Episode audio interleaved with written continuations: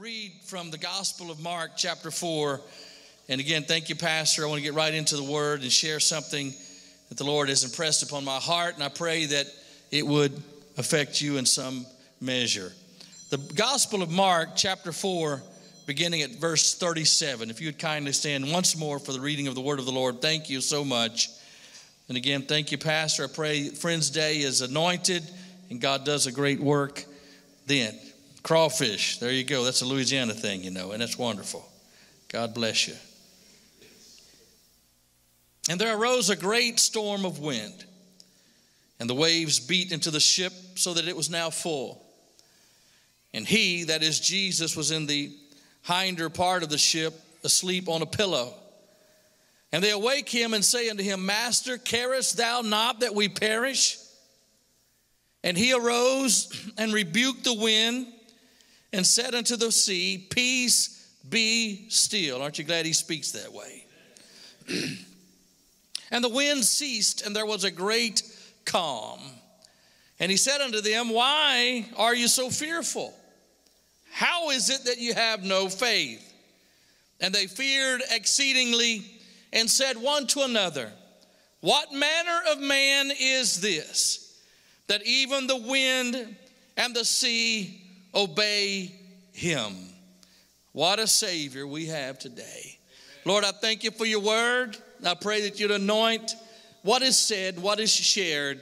And I pray that you'd anoint my heart, God, that you'd anoint the hearts of this people. Help us, Lord, to be melted together in unity of spirit and perform your purpose in this moment, we pray in Jesus' name. And everybody say in Jesus' name. Give the Lord a hand clap before you're seated. Let's thank the Lord together. Hallelujah. Hallelujah. The disciples were fearful and faithless. Storms on the sea can create those feelings and sentiments. It can be a combination of, of the storm itself, the sea, and what lurks in the sea, what is in the water. The Bible speaks of the sea with a lot of negative connotation beasts, creatures. Even Daniel describes great beasts that come out of the sea. The New Testament, we also see the fear associated with the sea. The Bible tells us when Jesus cast demons out of the demoniac that they went into swine that jumped into the sea. Hebrew tradition and culture believed that the sea was the, the living place, the abode of spirit. So Jesus basically sent them back home, I guess. But there was a fear associated with being in the midst of a great storm. And as I said, it's not only the storm, but oftentimes as well, it's what's in the water, what's lurking in the water.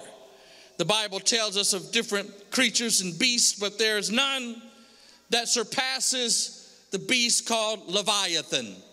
Leviathan is a beast that's mentioned in the scripture in several places. It's mentioned in Psalms, Job, Isaiah, and Amos. And this sea creature is what fear is made of. It is basically where we get the idea of the dragon. It's a huge scaled sea creature that you cannot penetrate its scales. It breathes fire. Matter of fact, in Job it said it sneezes. When it sneezes, fire comes out.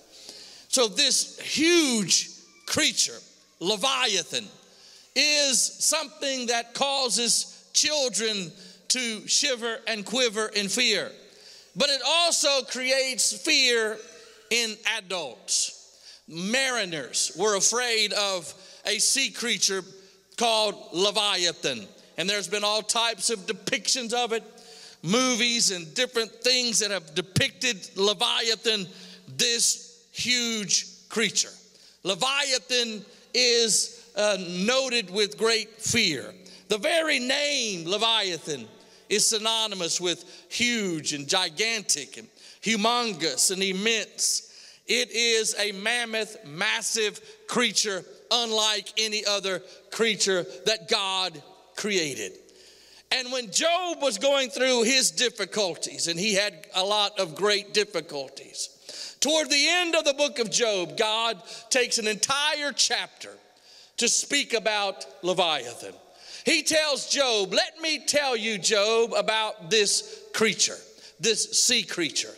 He asks him several questions. He said, Can you draw Leviathan out with a hook? Can you snare his tongue with a line that you put in the water? Can you put a reed through his nose? Can you speak softly to him? Can you capture Leviathan and bring him home to your graduating daughters? Can you take him home as a pet and say, Here's Leviathan, kind of like a parrot or something? Can you bring him to your house? Would you be kind and nice to him? Would you play with him like with a bird? Would you leash, put a leash on him and control him? Can you feel his skin with harpoons? You can't. Will you, his head with fishing spears, can you penetrate his ear? His head? You cannot. He said, as a matter of fact, if anybody ever laid their hands on him, it would be the end of that person. This is all in uh, Job chapter 41. He says, if you think you can overcome him, false. Actually says that. False. Cannot. You will be overwhelmed by his sight. There's nothing you can do. Then he gives this description of it with its scales and, its, and how huge and powerful it is, and how that you cannot uh, reach him with a sword. It will do no, it will not avail. A spear, dart, javelin. He regards iron like straw and bronze as rotten wood. The arrow cannot make him flee. He is king over all the children of pride. God says, that's Leviathan. And God says to Job, You can't do anything with Leviathan. He's too strong and powerful for you. And as I said, Leviathan represents fear and power in the scripture. God says, You can't do anything about your Leviathan. But He does say, I can. I can. And I'm going to get back to that in a moment. But in ancient history, if you looked at old maps, on the corners, you could see a depiction of Leviathan on each corner of these old, these old tattered maps. Because they said, the seafarers, if they fall over the edge, a sea creature will get them. If they sink into the depth of the sea, uh, if their ship sinks, Leviathan will get them. So there was a great fear associated with Leviathan, who lived and breeds fear into the hearts of people. And as I said, it's what nightmares are made of. And I want to share with you just a moment to tell you that we all have leviathans lurking the, under the surface in our own lives. We all have these creatures that we think are too big for us. And I can't handle it and I can't overcome it. But I want you to know that there's a God that is able to control your Leviathan. We all have these creatures that we deal with, all of these things that we have dealt with and deal with. Here as well as in many parts of the entire world, affected even just a couple of years ago with the intensity of COVID, lost loved ones, and, the fear that was rampant in our society as to what's going to happen now. And then it continues on with other things. We go from wars to rumors of wars and actual wars. And now we're wondering how we're going to get formula for our children to eat. And all of these things, fear comes into the hearts of people. And this fear quotient is strong and powerful in our society. As a matter of fact, during COVID, there was a term that was created called doom surfing or doom scrolling, which is basically when people on their cellular device constantly are just scrolling and everything's negative. Everything's terrible. Everything's going to hell. Everybody's going to be lost. We're not going to survive. Our family, we're going to die. We're going to die. Everything. It's scrolling and constantly seeing those things. And, and it creates in the hearts of people fear to everything. We're fearful of any and everything that's going on. But can I share with you and tell you it's time that we spend more time with hope, flipping through the Word of God. There's hope in this, these pages. Instead of doom surfing, we need to be hope flipping and find out that there is hope in our God today. But we have these things, Pastor, that we, we just wrestle with and we feel them pulling us beneath into the surf eh, under the surface beneath into the deep waters how can i survive these things when leviathan is breathing upon my neck fear and intimidation on and on it goes. We all have our leviathans. Yours may be a sickness. It might be a sickness that you've got a report from the doctor and then you got a report from another doctor, and they say there's nothing they can do about your situation. And it causes some people just to quit and just to give up and to wither away and die, thinking there's nothing they can do about their sickness. But can I tell you, we serve a God who is a great physician. You never need to lose hope. With his stripes, we are healed. God is able to help us in the midst of our problems and our fear. Some people's Leviathan may be a sin, maybe it's a besetting sin that you feel like, I don't know if I can get over this, and I keep falling back into it. Let me tell you, first of all, never give up Never stop trying. Never stop going to church. Never stop worshiping. You might say, Well, I'm embarrassed and I feel guilty because of something I've done. There's an answer for that in the Word of God. It's coming to an altar, opening our hearts and repenting. And when you repent of a sin, God will forgive you of your sin. And your sin is not greater than somebody else's sin. And your sin is not greater than the blood of Jesus. He is able to cleanse of every sin and all unrighteousness in our lives. It might be finances. Sometimes our finances take a great hit and it's depleted, and we wonder how are we going to pay our mortgage? How are we going to make it? With inflation so high and, and costing more to live now, and a lot of people allow these fears to intimidate and control them. It might be a conflict it might be a conflict that you've had with somebody in your family or in your church. And when you say, I, I, I, don't want this conflict, how do I get through this conflict? It seems to be never ending. And the fear that grips your spirit and grips your heart. But I'm telling you, there's an answer for all of these things it's the power and the presence of God. Some people, it might be their marriage, they feel like it's unraveling.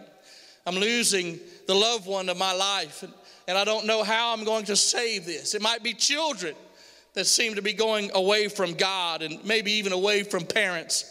And we wonder how are we going to be able to survive and make it with these losses that grip our spirit and keep us up late at night. It might be depression. There's been a lot more depression, even in young people, over the last couple of years or so. Depression that's gripped the hearts of people and caused them to do things that you thought would, were unthinkable and unmentionable. People I've dealt with, even connections in my own family and circle of friends of suicide and suicidal tendencies.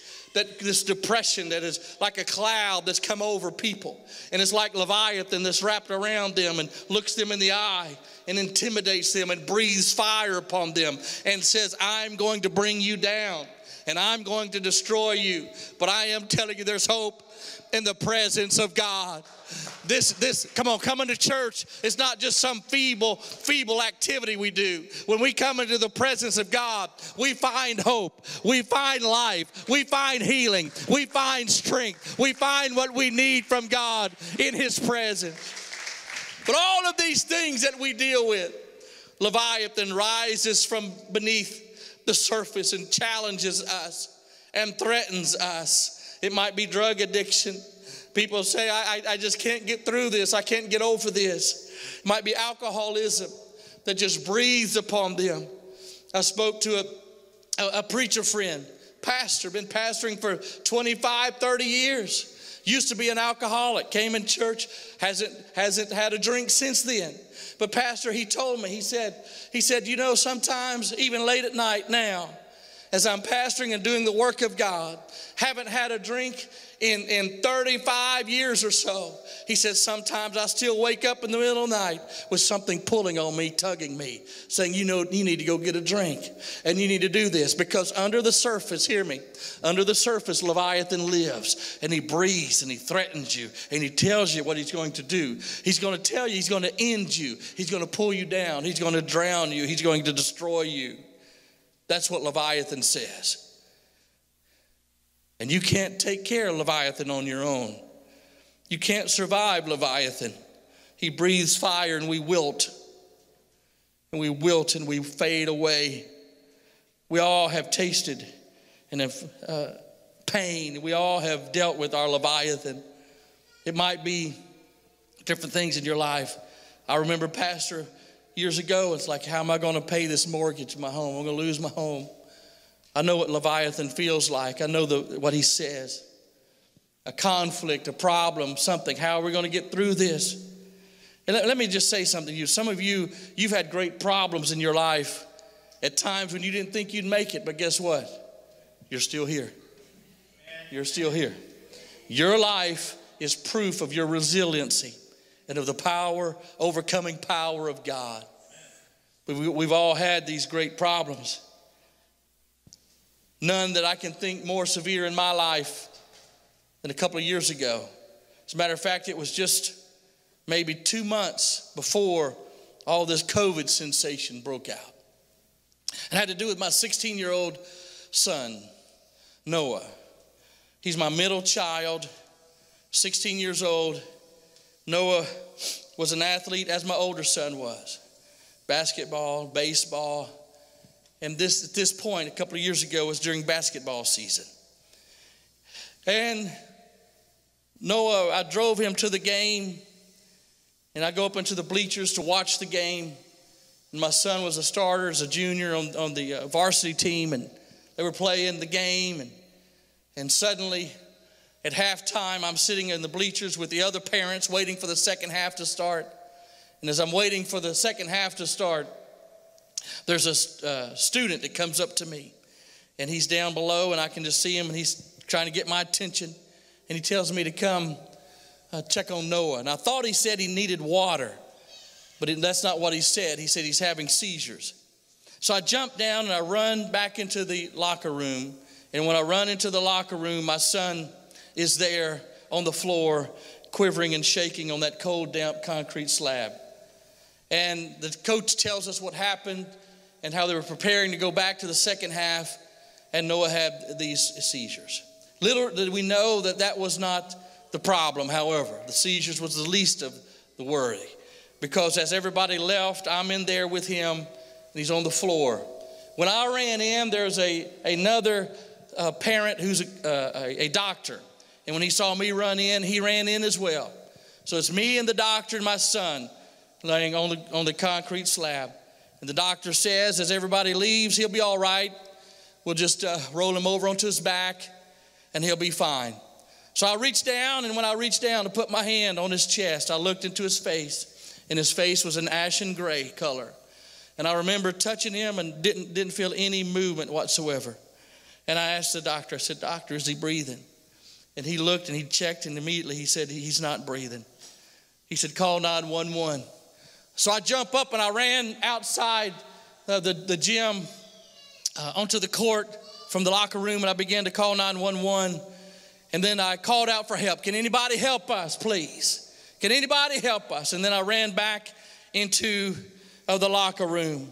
The doctor was working feverishly with CPR, working on my son, trying to save my, my son's life. And I remember as I knelt down beside my son, I put my hand on him and I'm wanting to pray. Pastor, I should be able to pray. I received the Holy Ghost when I was 13 and my family wasn't in church. But I received the Holy Ghost at, a, at an early age, and I, and I kept going to church through all my failures and faults and shortcomings. I just kept going uh, uh, on my own and, and without a youth group in a small little country church. I just kept going.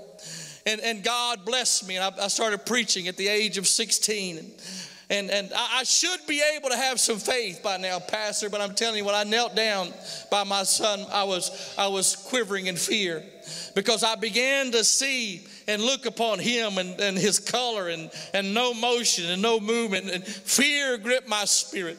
And I began to weep and I began to beg God, God, would you please, would you please let my son live?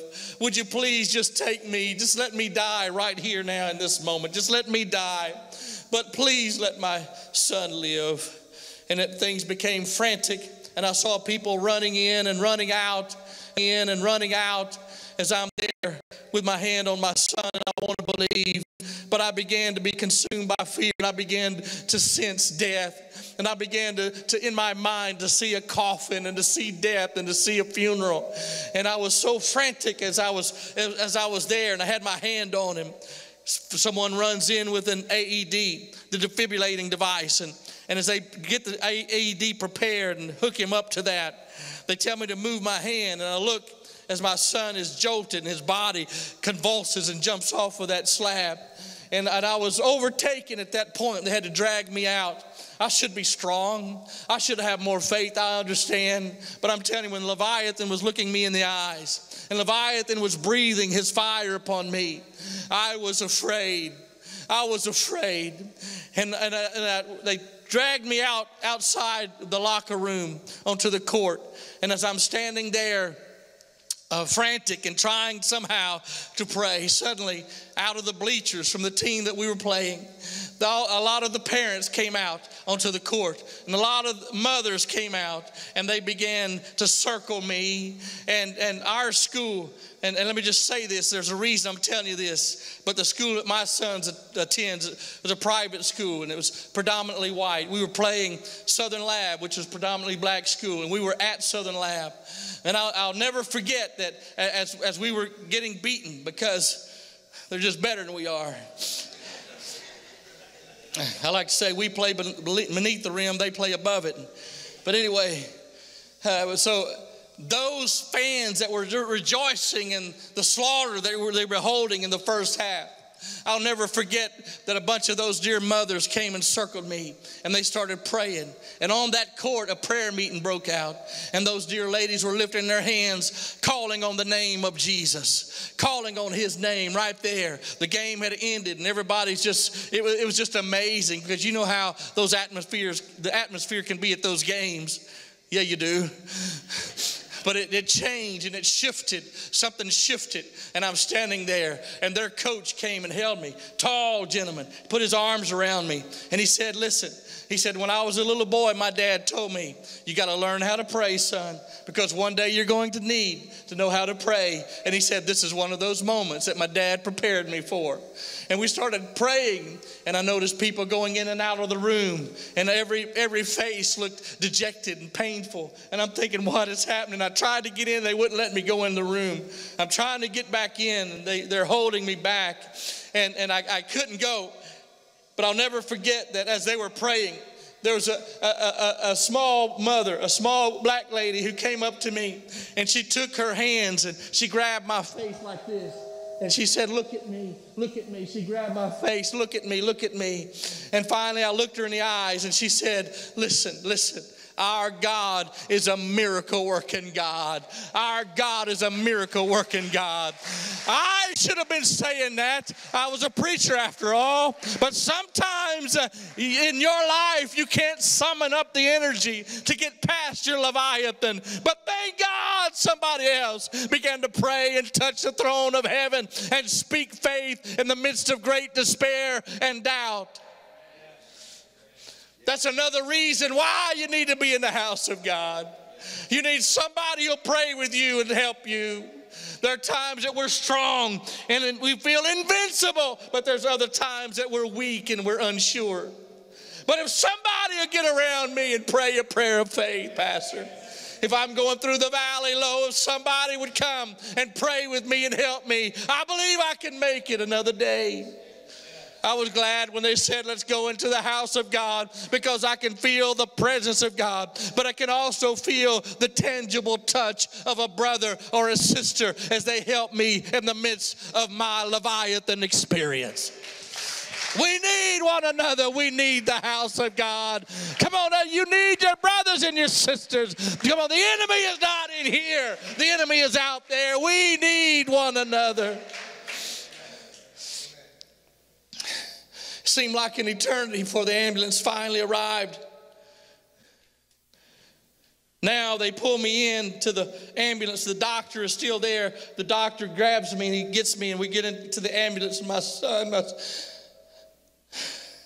my 16 year old son is flailing. He has no control of his, of his body. He can't talk. He just makes guttural sounds, just blah, blah. He can't talk. He has, and they're trying to get control of him, and they can't. And, and we're trying to hold him down. And I'm, I'm trying to pray and touch God. As we're on our way, the doctor tells me a little about what happened in the room. They had to shock him with that AED three times just to get the rhythm back. He was out for so long, and, and they were trying to work with him to get him back. We go to the emergency room, we pull in there, and finally they wheel him into the emergency room, and a lot of people just come and, and just converge on him, and they, they're, they're finally enough people can hold him down and, and, and tie him down and get the, all the IVs and everything hooked into him. And as, as they're working with him, I remember that finally, as, as he's there and he's kind of sedated, after a little while, the doctor comes in, and I'm standing there with my wife, and the doctor looks at my son Noah, and he goes and observes him, and he looks at the papers, and he goes around and all that, and he, then he pulls me and my wife over to the side. He said, "Let me tell you." If he lives, he's going to have problems with mobility. He's going to uh, not be able to speak clearly. He's going to have all these problems if he lives. And I said, What do you mean if he lives? He said, I don't, I don't know if he's going to survive this or not. And we find out what he had was 95% fatal. And people usually die of this. It was something that he was born with, we didn't know he had. It's hypertrophic cardiomyopathy. And, and this particular this particular thing usually takes people out unless you have a defibrillating device and proper CPR, you won't have a chance. And he said, I don't know. And I remember through the night, Pastor, I would come up to his, his ear and I'd lean down and I'd say, Hey, Noah, I love you. I love you, Noah. I love you. No sound, sometimes just a guttural sound, but no talking. And it's about nine o'clock. Every few minutes, I'd go down to him. I'd come over to him and I'd speak in his ear and I'd say, I love you, Noah. Nothing, nothing. Nine o'clock, 10 o'clock, midnight, one o'clock in the morning, two o'clock in the morning, three o'clock in the morning. Nothing's happening. And then I leaned down about three o'clock, I leaned down to his ear and I said, No, I love you. Very quietly, he said, I love you too. I was so excited. I ran down the hall screaming, He spoke, He's speaking, He talked. And as I began to tell those that were in the waiting room that He spoke, then I come back. And from that moment on, God began to move and shift some things in his life. By noon the next day, by noon the next day, that was three in the morning. By noon the next day, my son Noah was sitting up in a chair playing a video game. He was playing me, and even in that condition, he beat me. Course, he doesn't know. I didn't tell him he did. But he was sitting there, and I was sitting beside him. The doctor comes in. When the doctor comes in, the cardiologist, look, he looks at Noah and he looks at the bed, he looks at him, he looks around, and you could tell he was befuddled. And he told me, he said, I'm not a religious person. He said, but I'm telling you, it's a miracle that your son is sitting up doing what he's doing right now. He said, he, he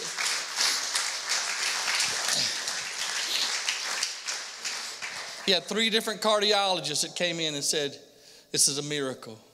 One, one nurse was a, a dear uh, Muslim lady. She came in and she looked at him. And when she looked at him, she told us, she said, I don't know who you're talking to. I don't know who you pray to, but I am telling you, it's a miracle that your son is sitting up here. And in spite of the Leviathan that was trying to pull me under, in spite of the Leviathan that was trying to destroy me and breathe fear into me and destroy my family, I thank God that my son survived that. I thank God that he lived through that. He was a junior then, and he graduated high school. He graduated fifth in his class.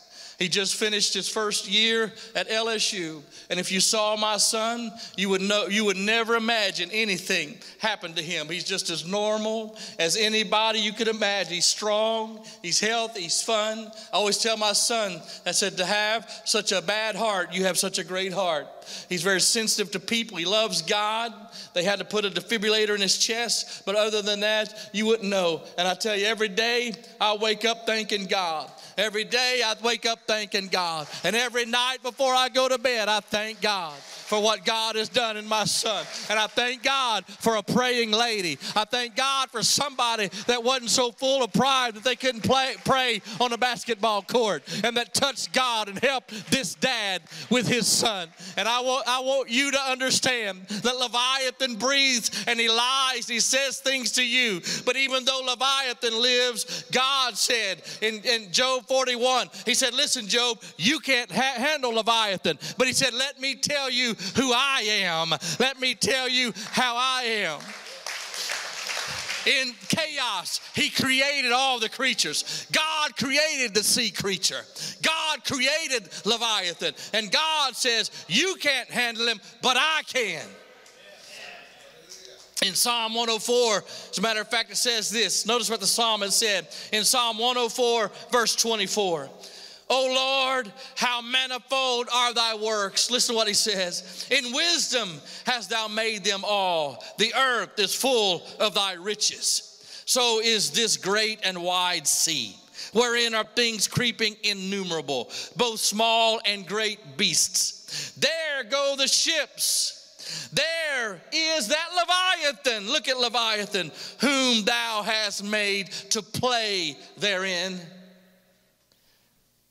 One translation reads it this way What a wildly wonderful world, God, that you made with wisdom at your side. You made earth overflow with all wonderful creatures.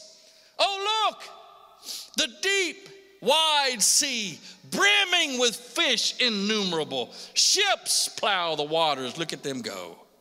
And Leviathan, your pet dragon romps in them. Leviathan is God's pet dragon. See, it causes me to fear, but it's nothing to God. God said, You can't hook it and catch it, but I can. You can't put a leash on it and control it, but I can.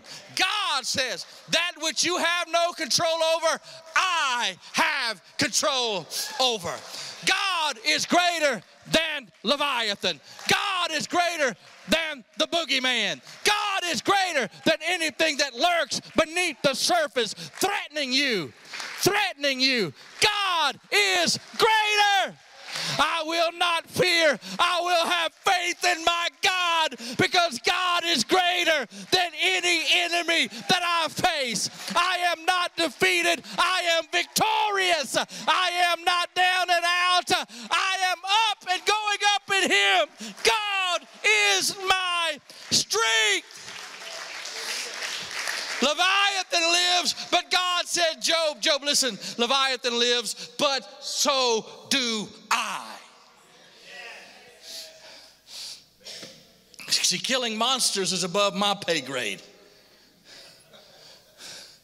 It's not above his pay grade. I brought something to show you kind of what a little bit about Leviathan. I don't have Leviathan in here, he wouldn't fit.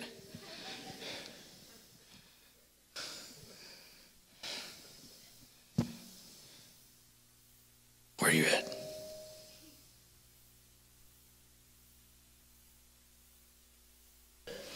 Leviathan is causes us to fear. But to God, Leviathan is like a pet dragon. I like to think of Leviathan to God as this Leviathan is God's rubber ducky. Is anybody afraid of this thing? Some of you have little bitty ones in your, your bathtub. Right? Leviathan. Squeak, squeak, squeak, squeak. Leviathan. This is how God sees your Leviathan. You see, I'm, I'm, I'm shaking in fear, God. I, he said, Why are you fearful? How come you don't believe? And I'm shaking in fear, and to God, God's like, See, see, to God, you know, dads have to say things like this, right? Leviathan's not all he's quacked up to be. sorry, sorry, children. I know you like daddy jokes, but although dads have the best jokes.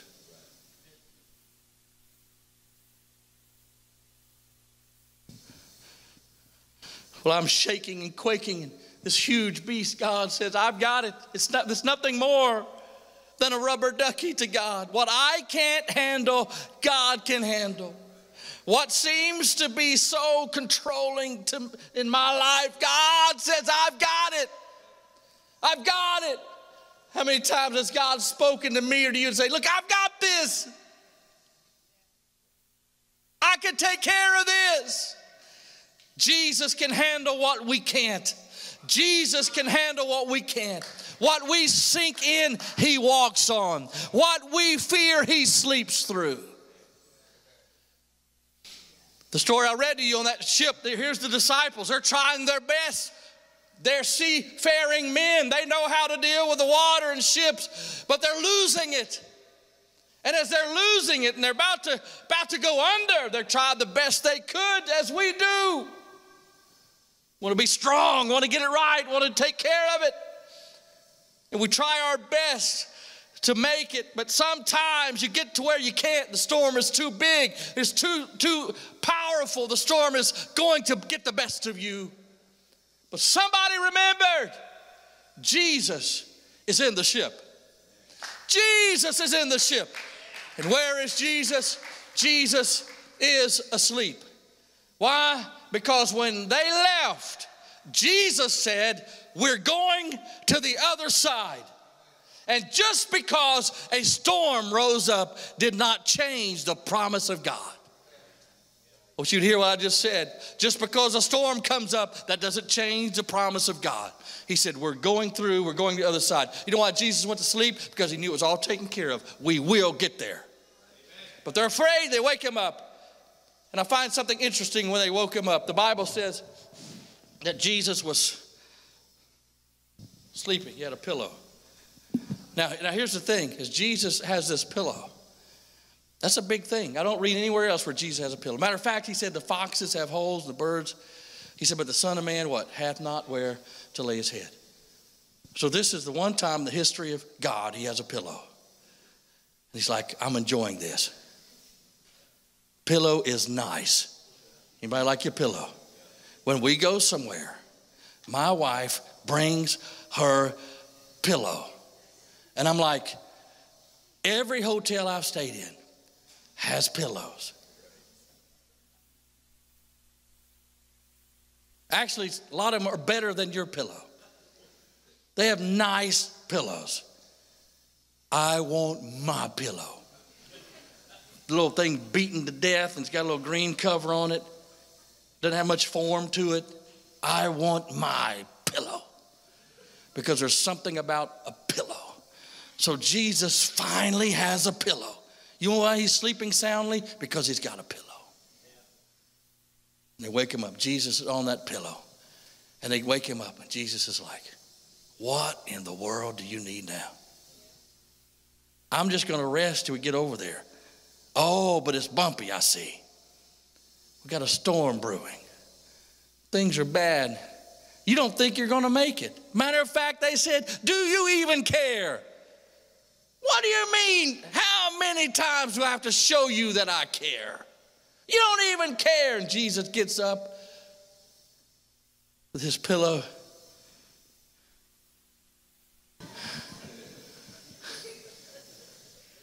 He says, Guys, what's the deal? And there Jesus is, lays his pillow down, and he says, Stop. And immediately it all stopped. Why? Because it remembered that voice. It was created by that voice, the wind was.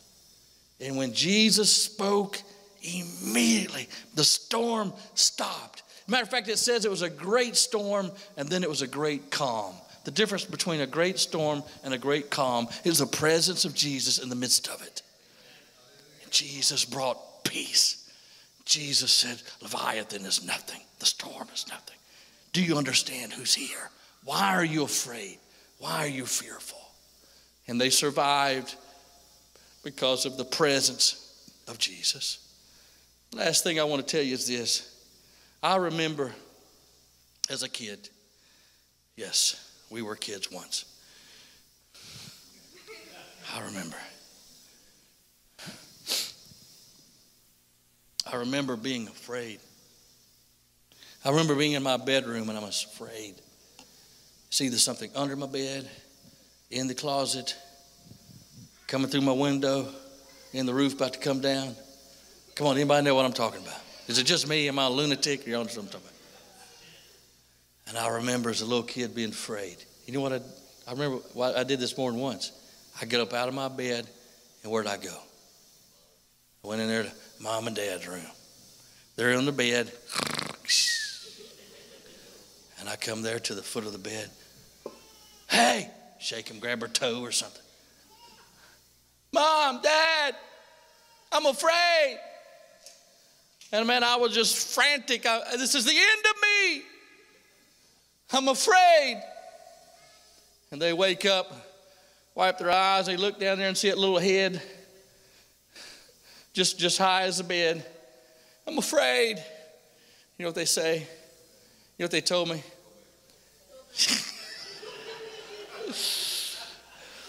man, y'all tough over in Texas, man. Just go back to bed.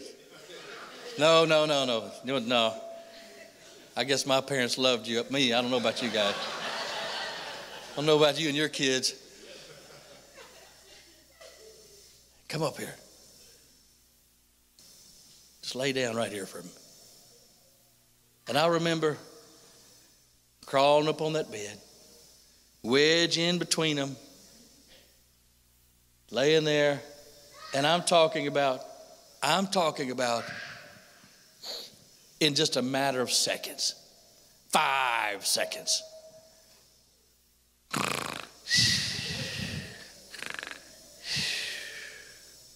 Anybody know what I'm talking about? Not here, I guess. But you know, what changed? Whatever was under my bed still there.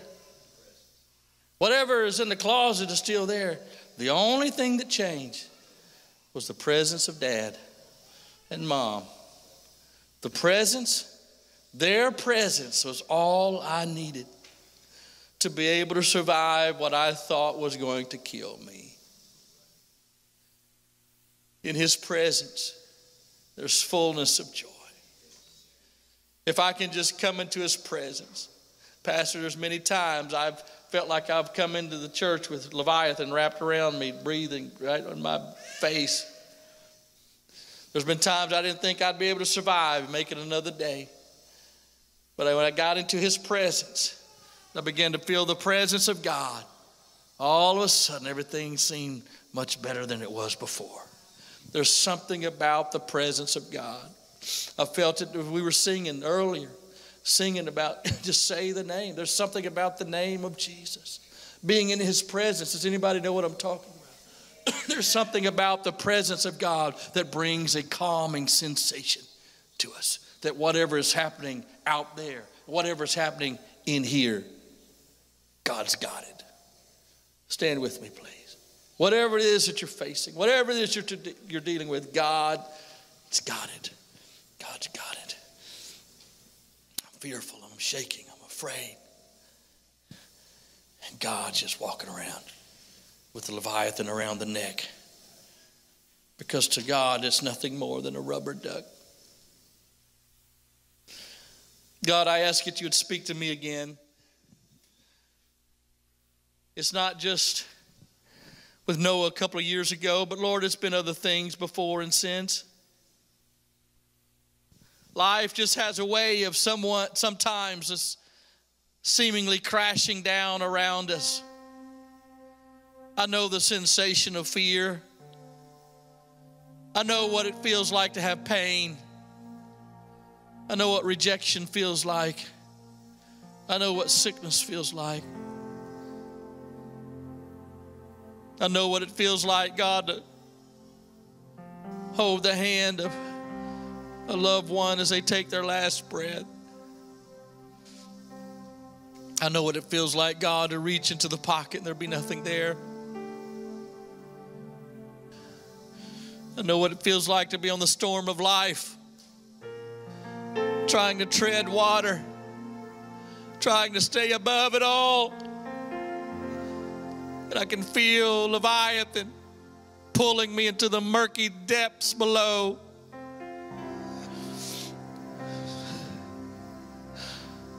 But suddenly, a hand reaches down to me. A voice speaks in the midst of the chaos. A word of calmness, peace, peace peace. Be still.